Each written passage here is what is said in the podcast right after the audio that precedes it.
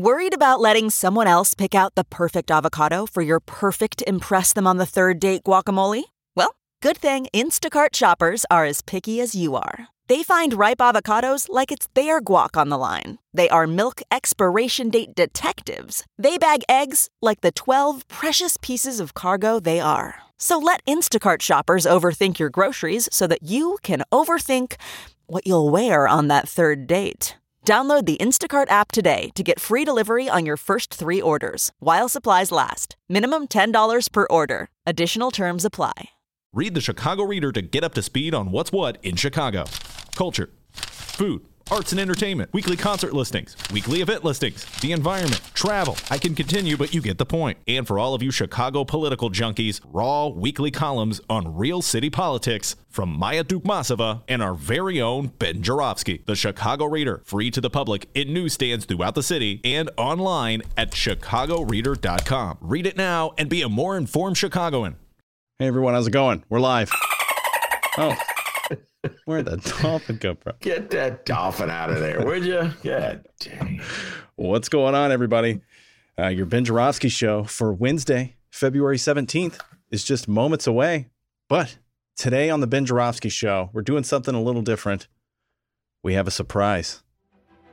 A surprise guest on the Ben Joravsky show today. Yes, I just sent him an email, a Google meeting invite live stream chat. What is happening? We're going to find out in moments who our special guest is. Oh, can you feel the suspense, Ben? Yes. Oh, who is it? Oh my God. A special guest will be joining us the for the entire Ben Joravsky show. He's going to do the local news with us and be joining our interview with Monroe Anderson. Jay Marie on the live stream chat says Frank is sleeping on his song of the day request. Oh no, Jay Marie, he is not. All right. I sent him the email. We'll wait for him to uh, respond to that and jump on. But today's Ben Joravsky show for Wednesday, February 17th, is brought to you by SEIU Healthcare, Illinois, Indiana. The Chicago Federation of Labor are sponsors as well, and the Chicago Reader. ChicagoReader.com. Go check it out, everybody. Fantastic publication. They just got a, they got a new book. Ben has a book coming out, his greatest hits book. It's going to be coming out very, very shortly. For more information on that, chicagoreader.com slash Joravsky, J-O-R-A-V as in victory, S-K-Y. You can also become a Ben head. That's right. Do you like listening to this program? Do you want to help this program? Well, become a Ben head. Find out more, chicagoreader.com forward slash Joravsky. Ben, spell that last name. J O R A V as in victory S K Y. All right. Our special guest is here.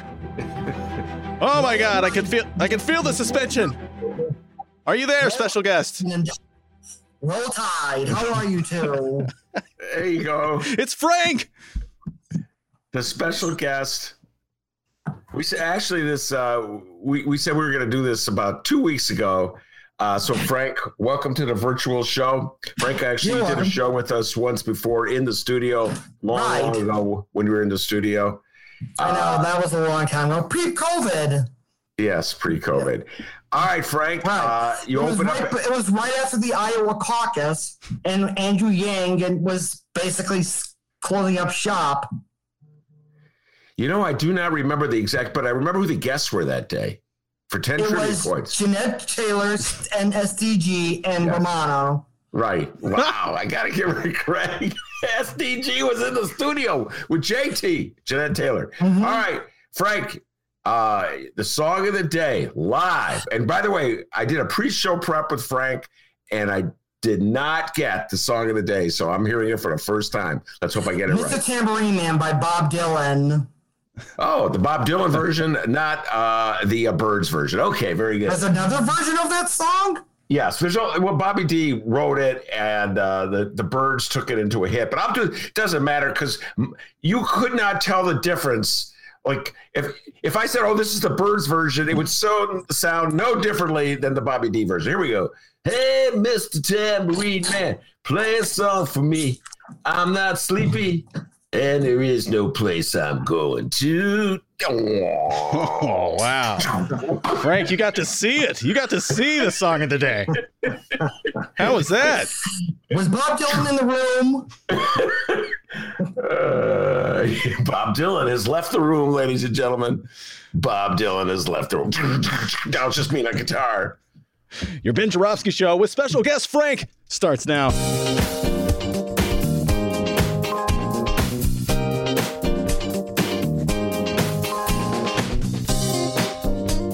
It is Wednesday, February 17th.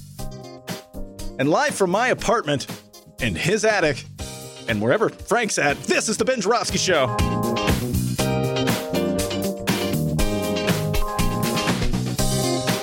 Today on the program, legendary Chicago journalist Monroe Anderson.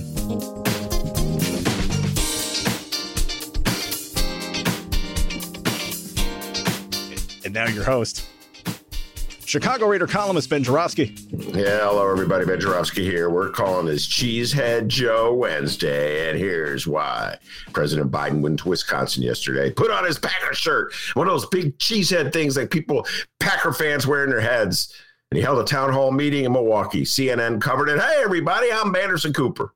No, Okay, I didn't really, see him with a cheesehead hat on. I, Yeah, I saw the all right. thing. I got a little carried away. All right. Clarification, ladies and gentlemen. This is not Fox TV. If we make a mistake, we immediately correct it. All right. He really wasn't wearing a Packers shirt or a cheesehead thing. Anyway. I'll edit that out. All right. Yeah. We'll edit that out of the uh, podcast. Uh, he picked Wisconsin for the obvious reason. It's a swing state. He's already thinking strategically, ladies and gentlemen. Got to give him credit for that. Hillary lost in 2016 to Donald Trump. Joe Biden barely won it this time around. And Wisconsin has come to symbolize the independent could go one way or the other vote in America, the quintessential swing vote in suburban Milwaukee that Barack Obama was always worried about. So, yes, smart politics, Joe. He was very much the anti Trump. If he'd been Trump, he'd been bragging about beating COVID, even though COVID hadn't been beat. He'd been bragging about winning the Senate, even though he hadn't won the Senate, and bragging about winning the Super Bowl, even though he had nothing to do with the Super Bowl. Instead, Joe was humble and modest and self effacing. He said he still can't get used to having a butler rush forward to meet his every need, put on his coat, wasn't raised to expect such regal treatment. And then he gave a Clintonian performance of listening to the people and their needs, responding with sympathy, like he really cared and was really listening. And he made promises like he's going to get enough vaccine out to open up the schools in the next hundred days, which sort of contradicted what he'd been saying the day before. So they automatically immediately had to issue some kind of clarification. Let's face it, folks, the vaccine rollout is absolutely horrendous. Apparently, beyond the power of the president, drug companies got to make their money. Where's Bernie when we need him? Anyway, near the end, there was a moment that was positively Daley, as in Richard M., the mayor you love, Chicago. It came when one Wisconian, or whatever they call them, Wisconsin site. Frank, what do they call them? I don't know. I think Wisconsinites. Isn't that cool? He's right there. Cheesehead. Let's just call them cheeseheads. It came when one cheesehead expressed frustration without about being unable to get vaccinated, and President Biden said, "Stick around. I'll see what I can do after the show is over." No, that's a just- horrible Biden impression. Ah, ah, ah. Ah, That's more like it. Ah. That's more like it. I had the feeling that President Joe was going to whip out a vial of vaccine, have that person roll up her sleeve, and just shoot her right there in the arm on TV. While Anderson Cooper, like, oh my goodness, wow. Hmm. Classic Mayor Daley. Okay, Mayor Daley never vaccinated anybody Oh, uh, that I know of anyway. But he used to hold these annual budget hearings across the city. It was command performance for his entire cabinet, the heads of streets and sands and fires and legal and cops and the school. All these commissioners and CEOs were lined up on the stage next to Daley, and they pretended like they cared when the little people of Chicago came before. They had these microphones, came before the microphones, and would tell the great mayor their complaint. And Daley would listen and nod his head. And then, like if a black club leader were complaining about gangs loitering in a street corner, he'd bark out an order to a police superintendent, and an aide from the mayor's office would scramble over to take the person's information to let everyone know that the mayor cared, really cared. One time, A man complained about a massive pothole in the street. And the mayor said, Streets and Sands, do something about that. And Streets and Sands commissioner sent over an aide, and the aide took down the info. Where's the pothole? We'll take care of it. And with a few days, a city crew came to fill the pothole. Only get this. At next year's hearing, the same guy showed up to say, Hey, that pothole you filled, it's overflowed. It's not a pot mountain in the middle of the street. I had to laugh. I always thought it was some guy in Streets and Tan- Sanitation's passive aggressive way of letting that fellow know he didn't really appreciate getting called out in front of the mayor. Pot Mountain sounds like a Cheech and Chong movie, by the way. I know, Pot Mountain. Or one of their bets, as they do, as they've said in numerous interviews, they're hippie burlesque. Hippie burlesque, Cheech and Chong. Didn't know that. Anyway, That's what they. That's what Cheech. Or that's what they both Tommy Chong and Cheech said in interviews. It, in like the past years when they were going on the reunited tour. they went on a reunited tour. Yeah, How did I back in miss like that? Back in like 2008 or 9 or 10, Oh. they did, went on a tour coming back together called the Light 'em Up Tour.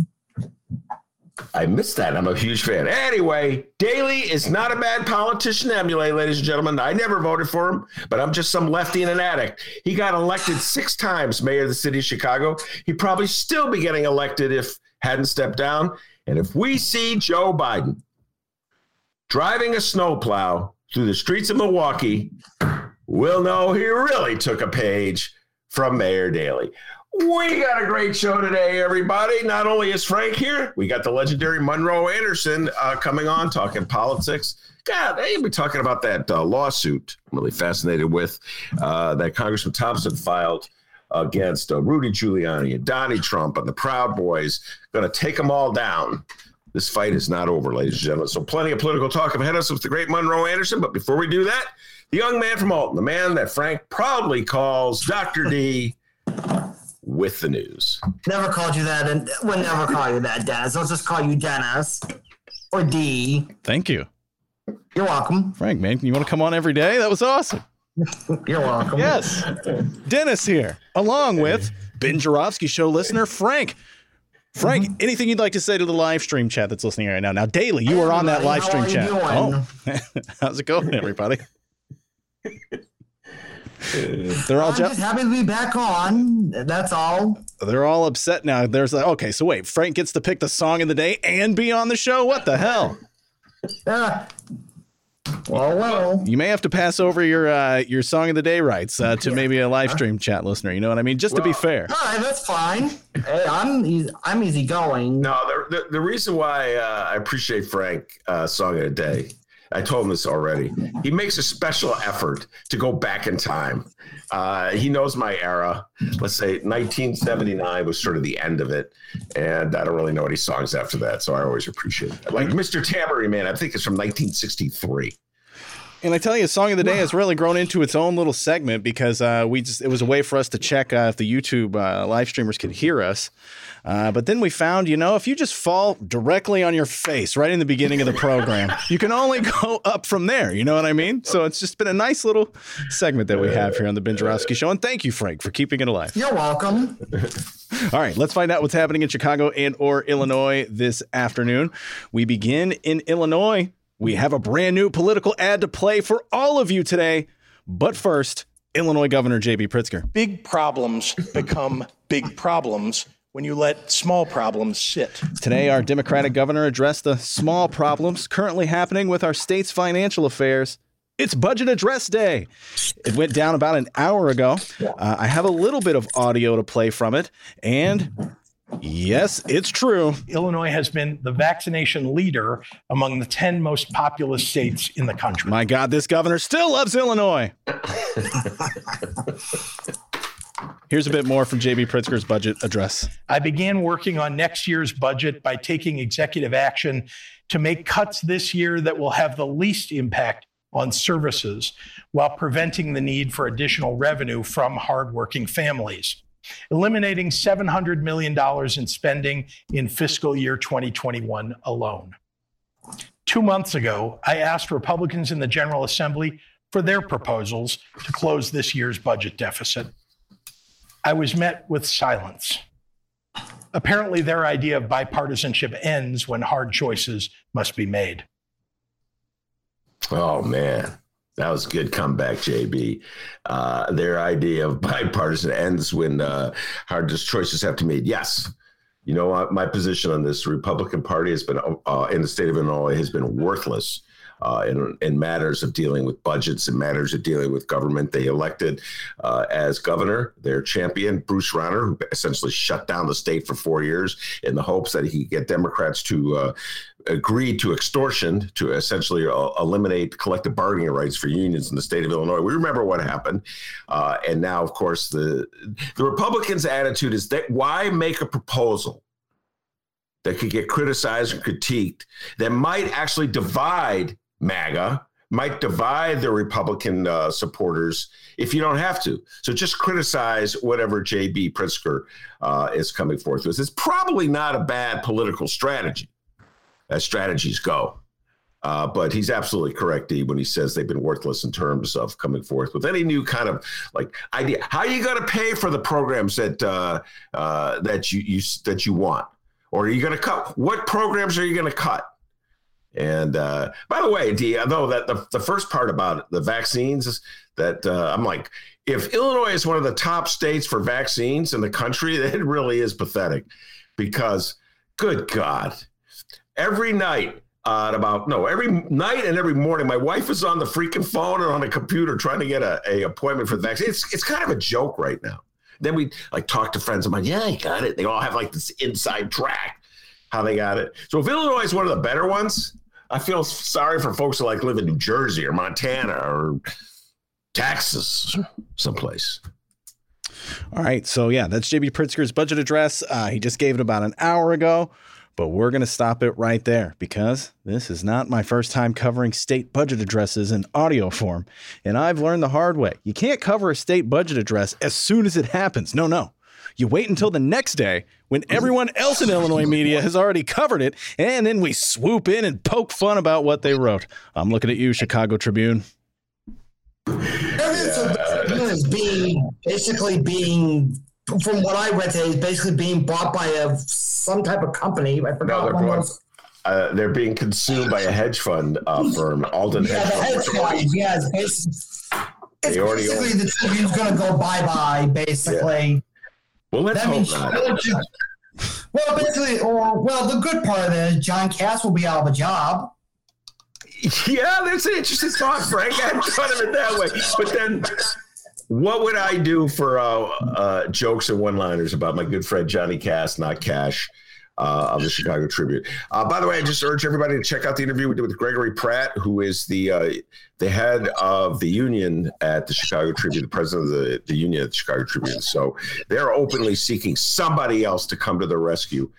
Uh, and save them from Alden, which is now, I guess, if this deal goes through and it's not a completely official, uh, will uh, mean that Alden owns 100% of the Tribune. That's a sad day, ladies and gentlemen. They are terrible the way they treat their employees and terrible the way they treat their property.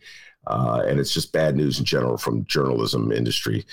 You know, I've Frank's right. I've been complaining about the Chicago Tribune D for like my entire adult life, but I don't want them to go out of business. Oh my God! First of all, I would, as I was saying to Frank, I would lose all this material that I complain about. But also, there's a lot of really good journalists. Uh, many of whom come on the show, and uh, so I don't I don't want them to lose their job. Come on, there's got to be some rich guy in Chicago or rich woman in Chicago who wants to own a newspaper. Let's make sure they're a lefty Billy, lefty rich person, not something like a Ricketts. Wow. And apparently, we can also scratch Todd Ricketts for out for running for governor because he's now running. He's now going to be something with the RNC finance or something or another we're getting ahead of ourselves there. Uh, we have a big governor's uh, discussion coming up. D, take it away. All right. Uh, yeah, we do have one more Pritzker story that we need to talk about. And uh, today we add another one to the list the list of Illinois Republicans looking to kick our Democratic governor out of office, give him a run for all of his money. It's a lot of money, and become the next governor of Illinois in 2022. Paul Schimpf is his name. I think I pronounced that right. He's a former state senator, and the Chicago Sun-Times and Jerry Nowicki has the story. A veteran of the Marine Corps who spent four years in the state Senate and made an unsuccessful Republican bid for Attorney General kicked off his campaign for governor on Monday, portraying himself as someone who better understands the struggles that the people of Illinois face. The second Republican to enter the race to challenge Governor J.B. Pritzker, former state Senator Paul Schimpf sought to distance himself from the Democratic governor on both policy and life experience. We have quotes from Schimpf. Schimpf says, quote, I know what it feels like to wake up in the middle of the night wondering how my wife and I are going to pay for our kids' education or what the next property tax increase is going to do to our family budget. The Waterloo Republican cloaked himself in the mantle or former President Ronald Reagan, but Democrats dismissed him as more in the mold of Donald Trump and former Republican Governor Bruce Rauner. Schimpf made his announcement via video conference, beginning a day of traveling the state with planned stops in Algonquin, Rock Island, and Morris on Monday, and Decatur, Morris, and his southern Illinois hometown of Waterloo on Tuesday. Uh, one more quote here from Schiff, uh, Schimpf. Schimpf? Detlef Shrimp. All right. He says, quote, my vision for Illinois involves a return to responsible government, safe communities, and economic growth in a free market.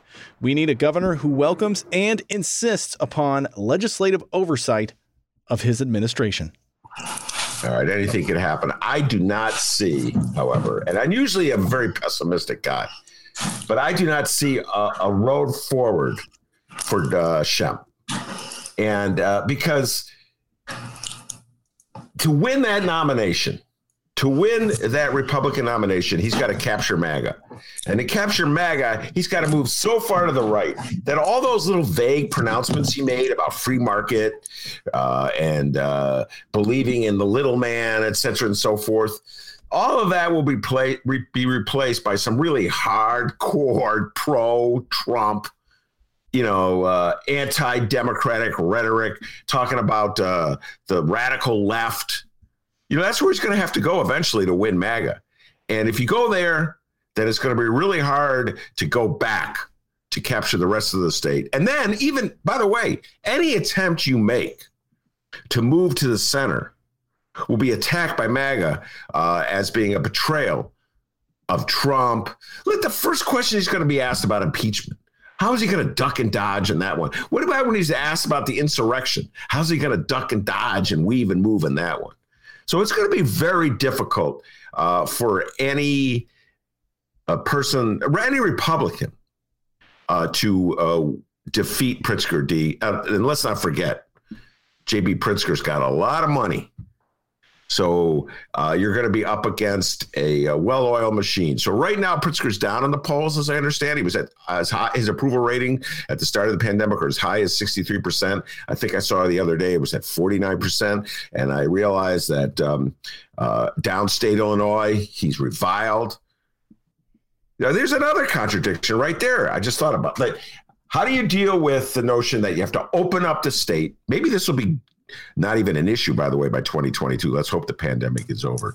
But the notion also, that you have to you have to open up the state uh, while and uh, allowing business to operate, and then at the same time saying you would do the right things to get people the vaccine and protect people. It's just a contradiction right there, where the Republican Party hasn't even signed on to the fact that there is a pandemic and it is a serious threat.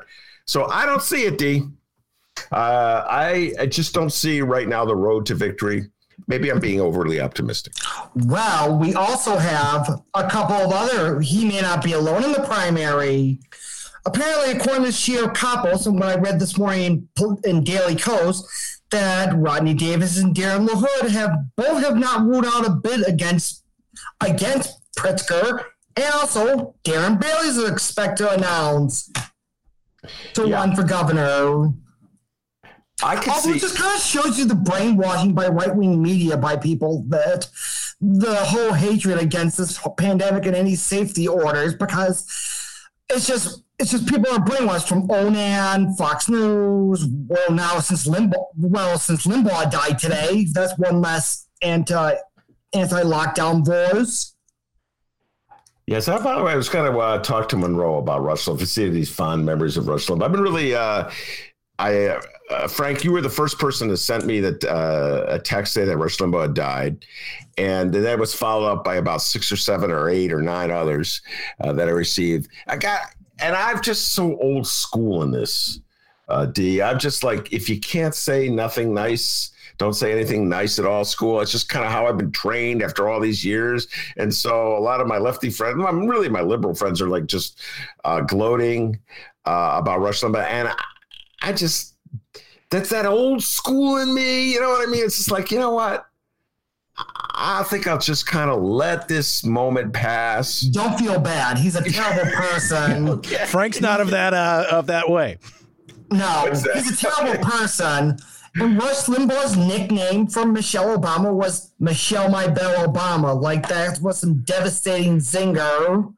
And of course, a couple of years later, Paul McCartney went to the White House and actually performed that song for Michelle Obama and dedicated it to her. So basically, that was his nickname for her, Michelle My Belle Obama. Like that was some devastating zinger there, Rush. Yeah, I, I He's really not creative. No, I, uh, I, I hear you, Frank. I, and trust me, I, I, well, my Rush Limbaugh story. Remember D? That one time we were driving to DeKalb, yeah. and uh, Steve, the ad sales, him said, "Hey Ben, let's hear what Rush has to say." Oh, it's nothing worse preparing yourself uh, for a, a, left of center talk show than listening to Rush Limbaugh's nonsense. I finally said, Steve, you got to turn this off. This guy's driving me crazy. So yeah, I, I, hear everything you're saying. Uh, I understand that most lefties and uh, most liberals, you know, are not to put it to put it mildly uh, upset by the death of Rush Limbaugh. But I'm just old school that way. Just that's how I go. Anyway, many like many like ads, many radio advertising companies have really put it over in, a, in, the last couple of years, like four years and so, have no Hannity or Rush clauses. Basically, do not put our ads on. And also, basically, in I forgot what place in California, what town, he was being beat by four non-English speaking stations, and a college radio station was beating him in the ratings. Just goes to show you how much more powerful that college radio station had over him. And also in New York City, he was being beaten by four non English speaking stations in the ratings. By the way, I would, uh, eh, those advertisers that pulled their, uh, their spots from Rush Limbaugh show, you're more than welcome to join our show. Go ahead, D. All right, everybody. so, Paul Schimpf, you're on the list. Remember, also on the list of potential Pritzker opponents the downstate senator, DB, the big feller, Darren Bailey. That is correct. Chicago Cubs owner, Todd Ricketts. And finally, in the probably, but not likely, but boys, it's fun to talk about on a podcast department, one Mr. Cow. Man cow. It's the butter cow, which has nine hearts to represent the nine essential nutrients in milk. That's right, it's made entirely out of butter, and it, you know it's a state fair tradition since at least 1922. Yeah, D, I think we're the only show that's still talking about uh, Mr. Cow uh, about his Republican. Good. Uh, all the content for I us. We want it all. We want all that hot mad cow content. All right. So, Frank, we're now going to go to you. Uh, okay. All right. We asked you all before right. the show here. So we got Todd Ricketts, this Paul Schimpf feller, and finally Mancow. We asked you to give us your top four picks of potential Pritzker opponents uh, to run against Governor Pritzker on the Republican ticket or whatever ticket. So, Frank, if you could, give us your top sure. four picks? Well, Mancow is still up in the air. Todd Ricketts, you can just cross out because he's now becoming a fundraiser for the RNC or some Republican thing. So he's basically, you can just scratch him off the list. It's going to be interesting to see if, if Darren Bailey or now, if it's basically Ronnie Davis or Darren LaHood, if they can even make a dent. Well, maybe maybe Ronnie Darren LaHood because he was one of the people that voted to not certify the election. Even though he was one of the few Republican, well, one the majority of Republicans to basically not certify Biden's win. So he probably still has the MAGA vote, but he would still have to win all the collar counties, maybe except maybe DuPage, but basically he would have to get to like Champaign, Jackson County, home to SIU, and all the majority of the college counties in Illinois. He had to get through those, and then Cook County, and then Lake County, which is now blue, and all the others. And he would have a hard time because, like you said, he would have to go far. They would all have to go far to the right. Yeah, I. Uh, that's a good point, uh, Frank. The congressman, I hadn't thought of that, but just think about that. The congressman actually made the vote with Trump to uh, not to certify the electoral count. Those congressmen, I just don't think are electable in the state of Illinois. I remember the state of Illinois, I forget, was like 53% for Biden, something like that. Uh, it's it's been Democratic state and presidential elections uh, ever since 1988 with George Bush. I think Bush was the last. Uh, yeah, Republican. Daddy Bush, Bush the first Daddy was Bush. the last Republican to carry yeah. Illinois, just like he was the last Republican to carry California.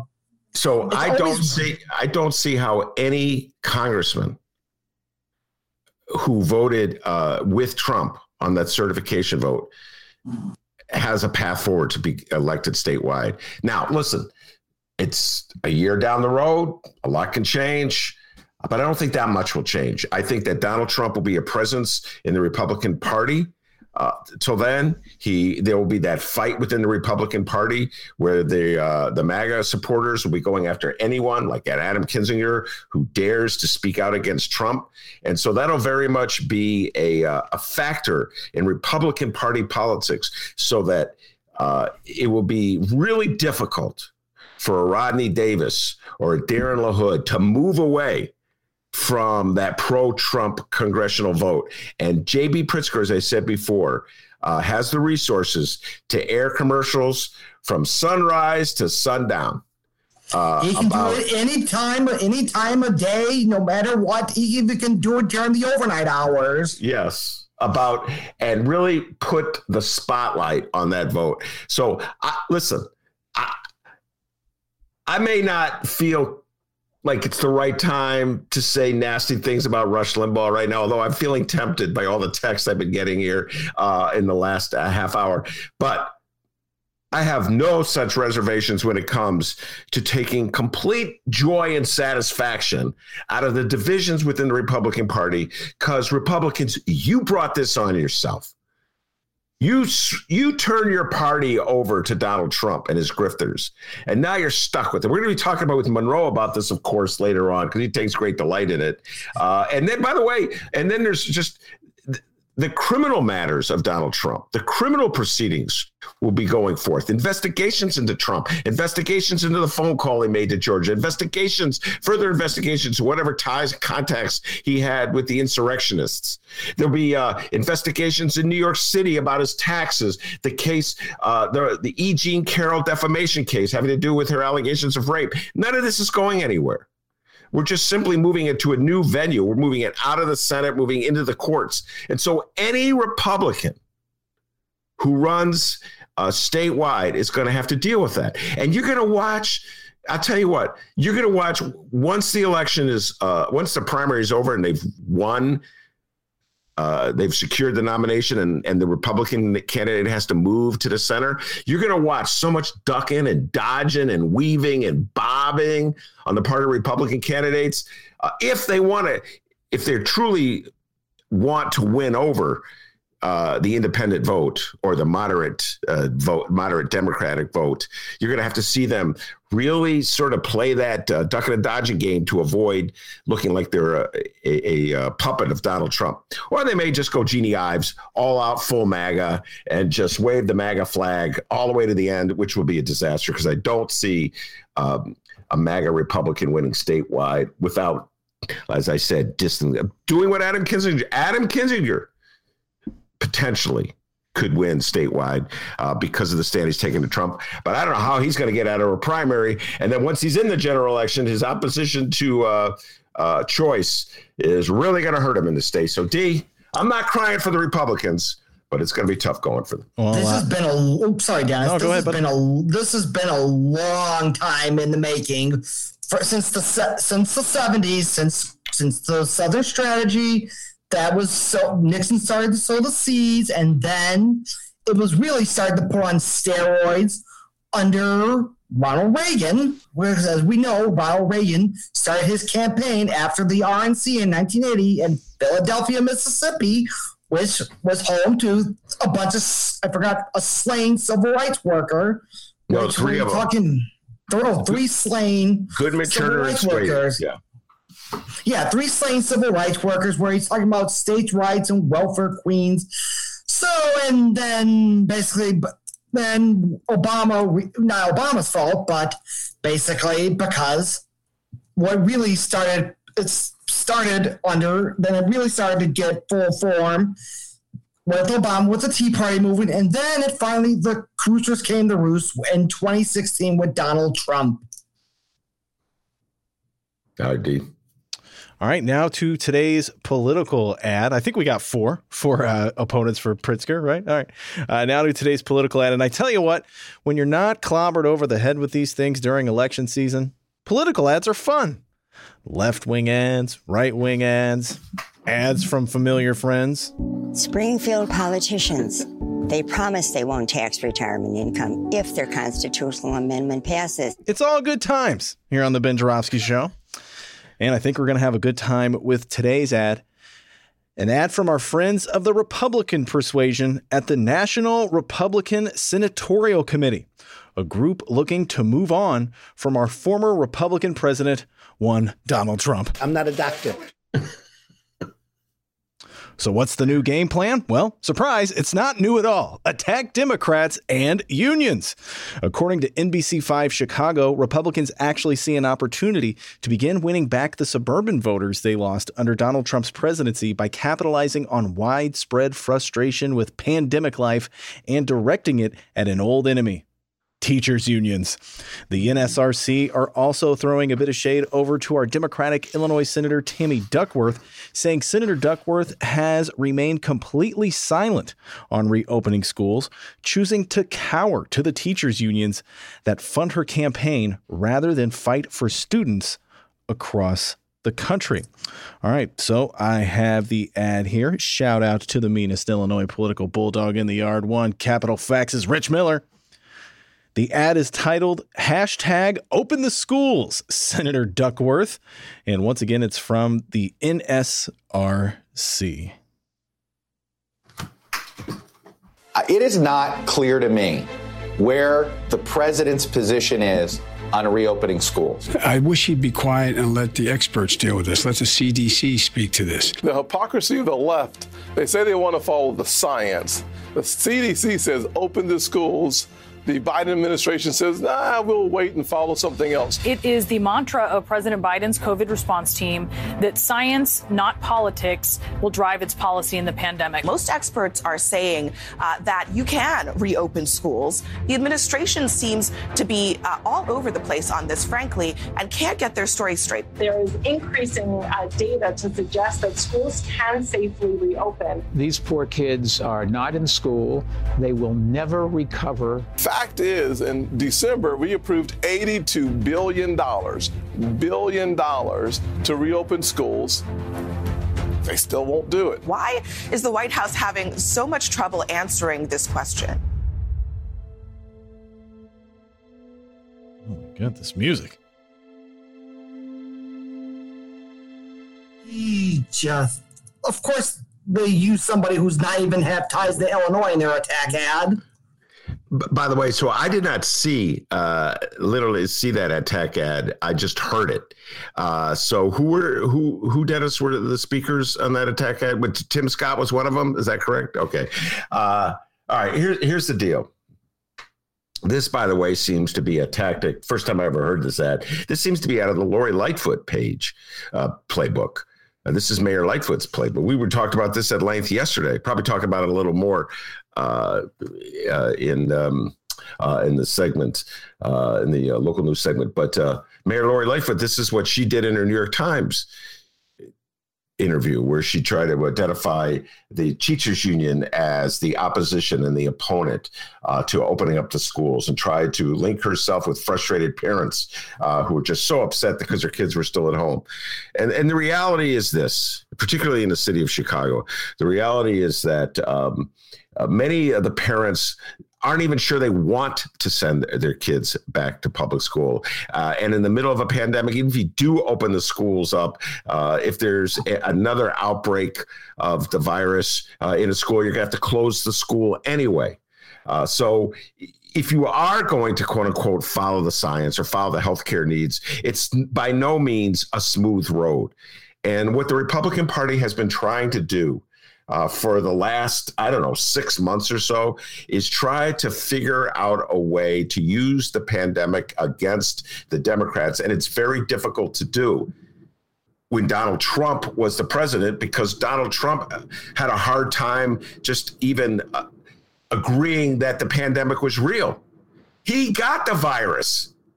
I take it. Did you see that New York Times article? How he was sicker. Yeah, than, he was more. He was sicker than anybody ever realized. That he was very close to being on a ventilator, and his response after he got the illness was to say, I've conquered it. I don't have to worry about it anymore. And he would have all these rallies, these super spreader events. And so the Republican Party, like their essential their essential message on this is that it's not even real.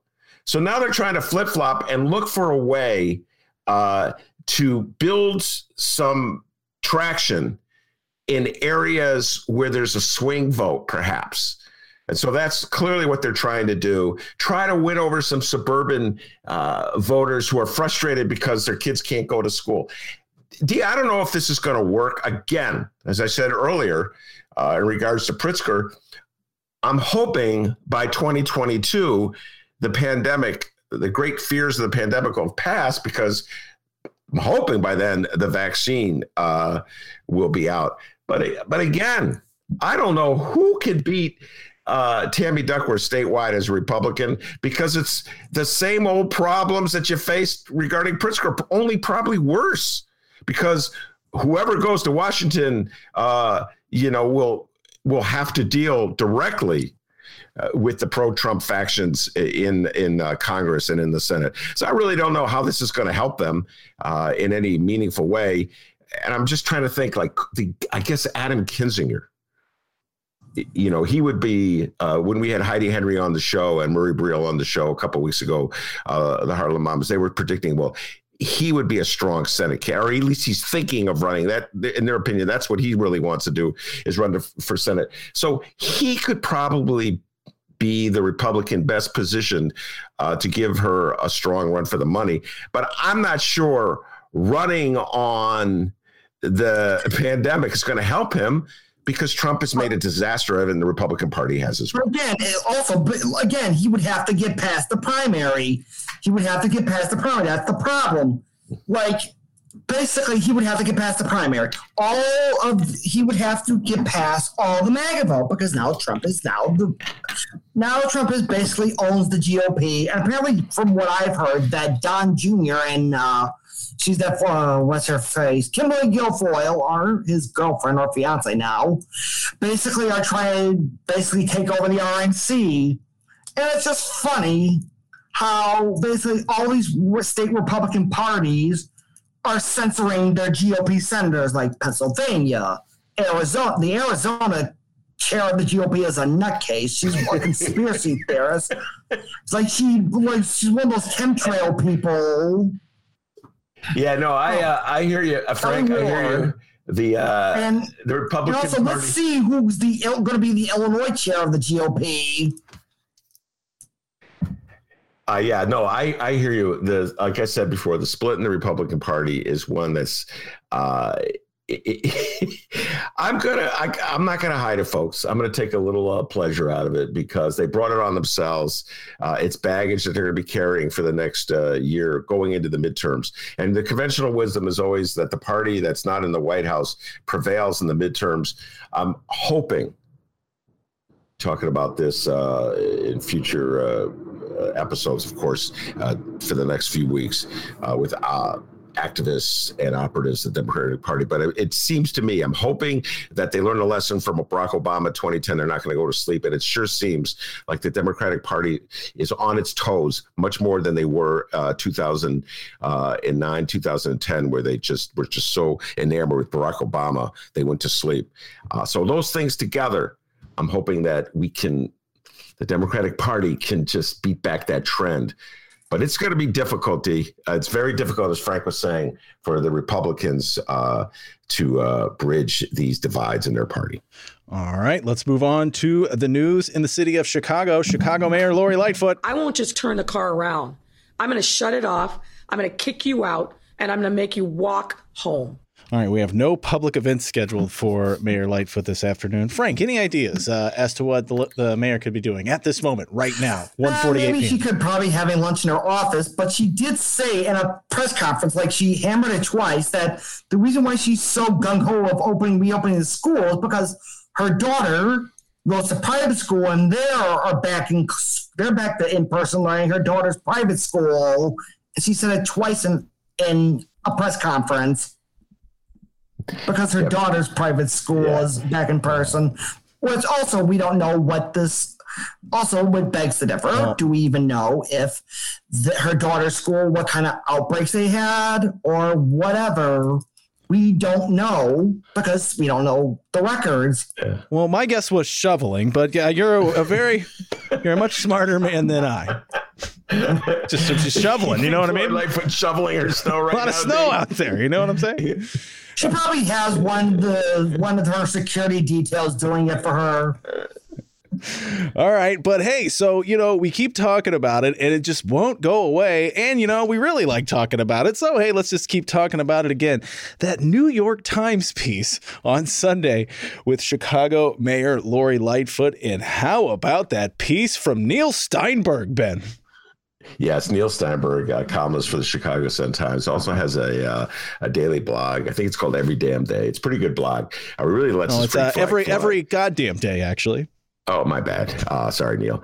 Uh, and uh, he he lets his freak flag fly uh, in his personal blog. I mean, he he, he his fists will be flying in the in the regular uh, in his regular column as well, but he really uh, just does not hold back uh, at all uh, with his um, his daily blog. And so we talked about this yesterday. are you going to read any of the excerpts? Do you have it in front yeah, of you? Yeah, I have it right here. Uh, right, why don't you take it, read some of the excerpts? All right, cool, cool. I'll read some of this, and uh, just saying, I don't know, maybe he's an avid Ben Joravsky show listener. I don't know. I'm just I'm just guessing here. After reading this, you may agree, Frank. All right, so it says here. So Monday, I was at lunch when I read Lori Lightfoot's interview with the New York Times. It struck me as odd that she would claim the Chicago Teachers Union has aspirations to be, quote, akin to a political party and run the city. Where did that come from? I wrote it off as the typical collapse into a heap that control freaks do. You hit me back. Nobody cries like a bully. Then Tuesday, I read Fran Spielman's piece, which viewed the Times interview through the lens of Lightfoot's campaign promise to turn control of the schools back to parents. Then dragoons a cast of the knowledge uh, the knowledgeable to gather like mourners at a funeral to gaze down at Lightfoot's damning self praise. We would never have opened without mayoral control. Uh, he goes on here, Ben. I know there was one specific line that you wanted to talk about, right? Well, yeah, uh, he, like I said, he lets his uh, freak flag fly there. Uh, I don't have it in front of me. Uh, I'm sure you can find it. It's something about shoving, uh, making a point and shoving it up where the sun doesn't shine uh, with Lori Lightfoot. Here's the deal I think he did an excellent job, uh, Neil Steinberg, uh, in this uh, this blog post, uh, putting a spotlight on the aspect of Mayor Lori Lightfoot's personality that's really difficult to take. Uh, she's she, you know, she's combative. She believes uh, in counterpunching. Sometimes she punches before the other punch, uh, and she doesn't let grudges go. And that's what's been happening here with the Chicago Teachers Union. Uh, and so, this notion that uh, Lori Lightfoot put forth in that New York Times interview that she and she alone was responsible for reopening of the public schools, as though it's this like uh, only a all powerful mayor could see us through to the end of, uh, you know, the COVID shutdown was, I think, a, a really uh, arrogant and autocratic uh, position to take. It did not make her look uh, it it made her it made her look uh, bully like. Uh, it made her look arrogant. Need I say? It made her look like a certain Donald John Trump. And I don't think that plays well uh, in Chicago overall.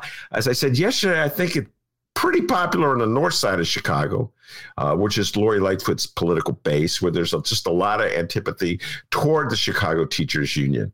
But when I saw Neil Steinberg come out with this this story, D, then I started thinking maybe it's not playing that strongly on the north side either. Uh, Neil lives in suburban Northbrook. He's not a particular lefty and uh, he's anti-Trump, but he's uh, he's never really shown like a tremendous support for the Chicago Teachers Union, and the fact that he had the reaction to uh, Lori Lightfoot's uh, proclamation showed that maybe it just wasn't playing well anywhere in the city of Chicago, except for maybe I don't know Lori Lightfoot's home.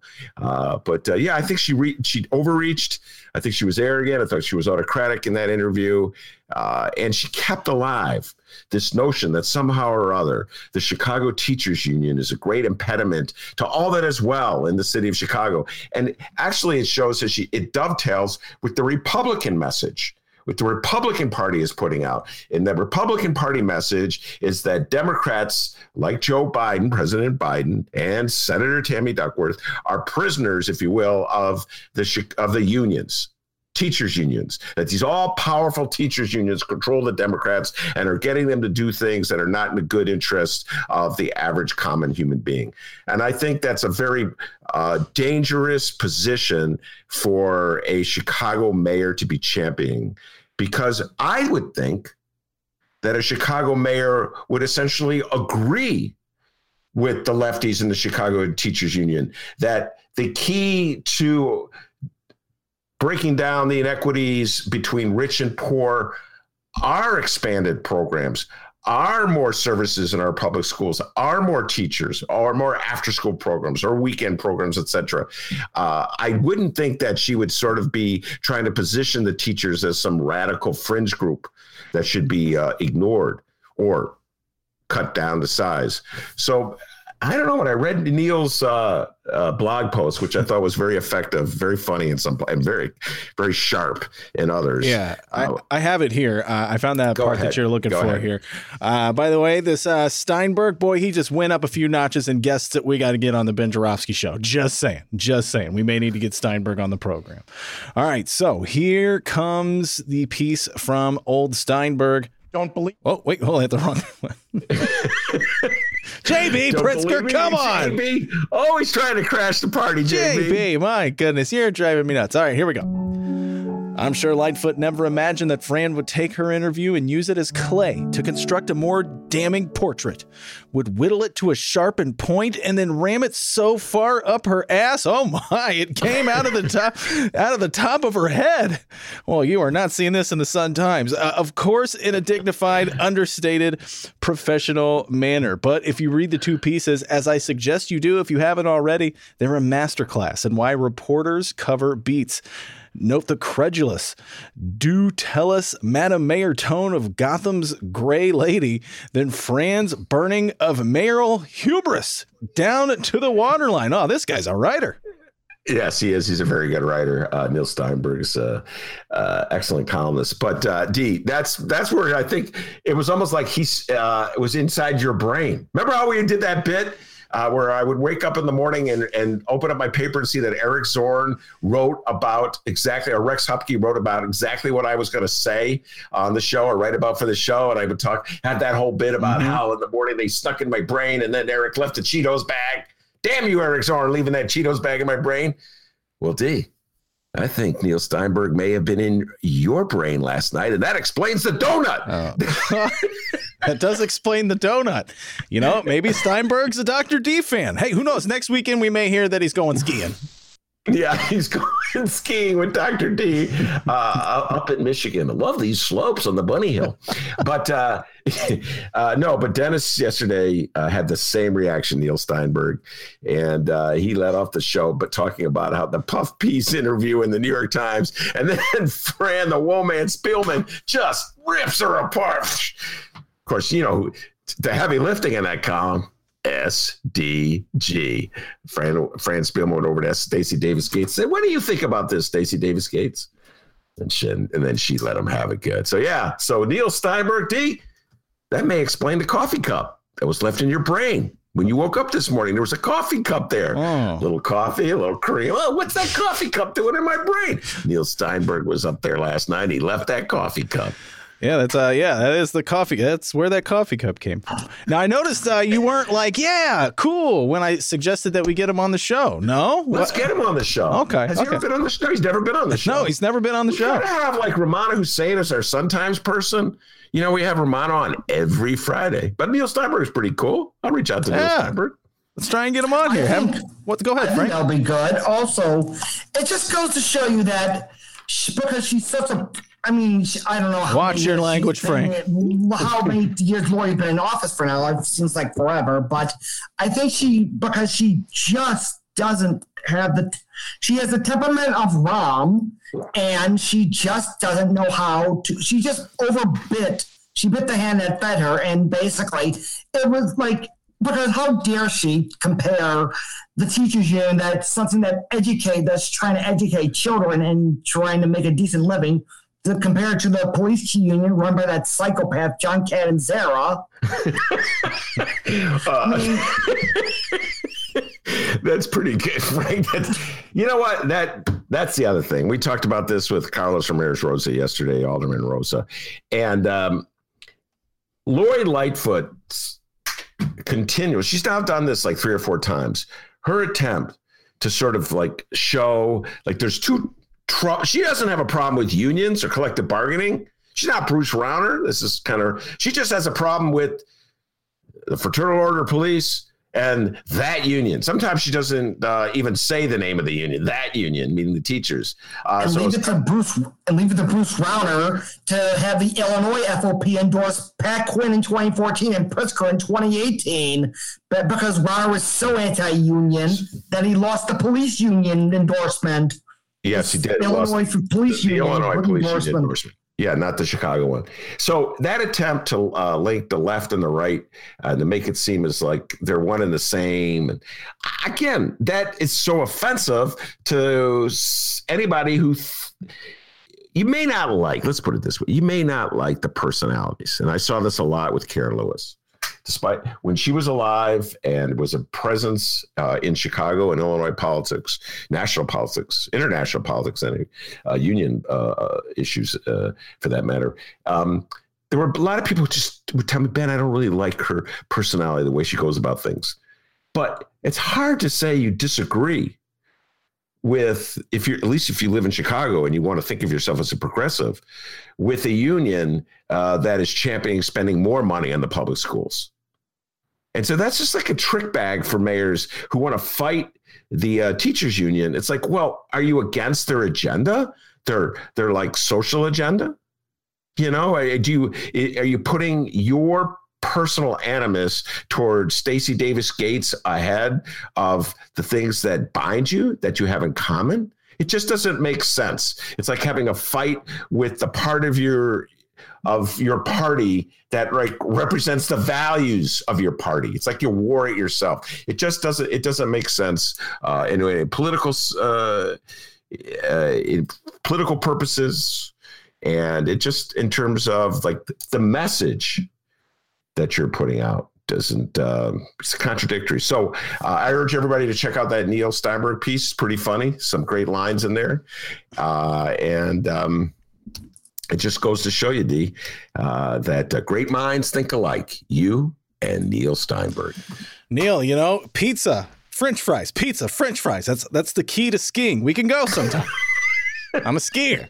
Yeah.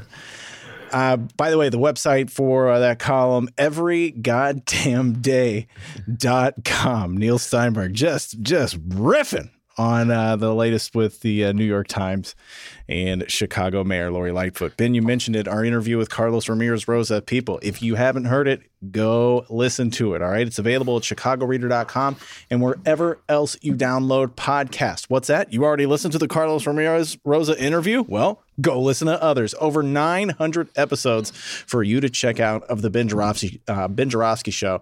And a Ben head or not, I guarantee there's one show that you haven't heard. All right, go listen to it. Go check it out. ChicagoReader.com. Wherever else you download podcasts, you can find us online at Benny J Show, B E N N Y, the letter J Show on Facebook, Twitter, and Instagram. You can always send us an email, BennyJShow at gmail.com. Leave your name and where you're from if you would like us to read your message on the show. It could be a fake name. I won't know. Just a name and where you're from. Sounds good. And you can call the Ben Show, 708 658 4788. The number again, 708 658 4788. We would love to hear from you. All right, we're going to take a quick break. And when we come back, the legendary Chicago journalist himself, Mr. Monroe Anderson. Frank's with us, Ben's with us. I'm with you. Don't go anywhere. It's the Ben Joravsky Show, live from my apartment and Ben's attic and Frank's office.